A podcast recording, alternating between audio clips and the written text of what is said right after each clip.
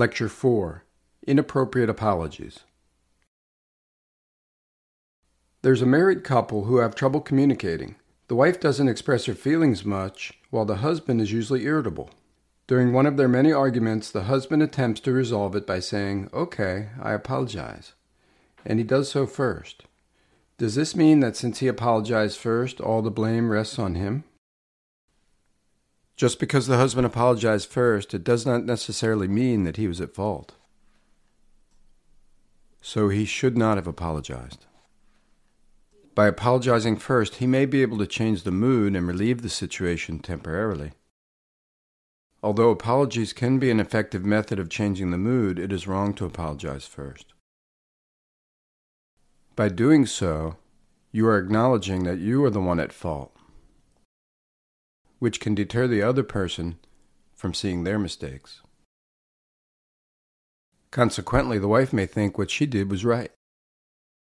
As a result, the wife may use the husband's apology to her advantage as if she has no fault. In the next argument, she will use his weakness to justify her position. Why? Because he has placed himself in the position of a person at fault.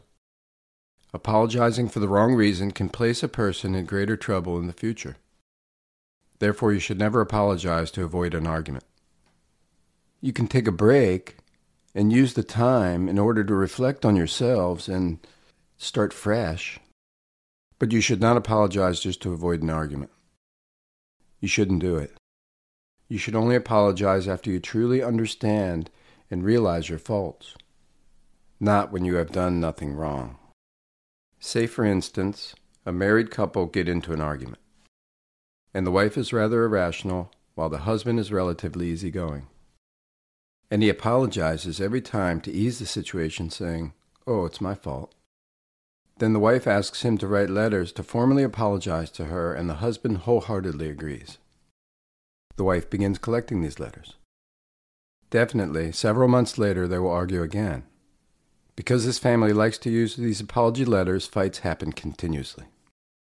Once the husband begins writing these letters, he will need to continue this, and his wife will collect them as usual. Soon the family will be built on these apology letters. As the years pass by, the wife will have collected countless apology letters from her husband. Eventually, they will end up getting a divorce. When filing for the divorce, the wife will hand over the letters to the court. She has everything on record to prove that her husband was the one at fault. Now, who do you think will have the advantage in the divorce case? The wife has a bunch of documents which shows that the husband was the bully and the one at fault. The husband doesn't have a leg to stand on. He will have nothing to show in his defense, and the wife will blame the husband for the divorce. He may even text his wife saying, Honey, I'm sorry. And the wife will use these texts against him, surely having the advantage, and he will look like the bad guy.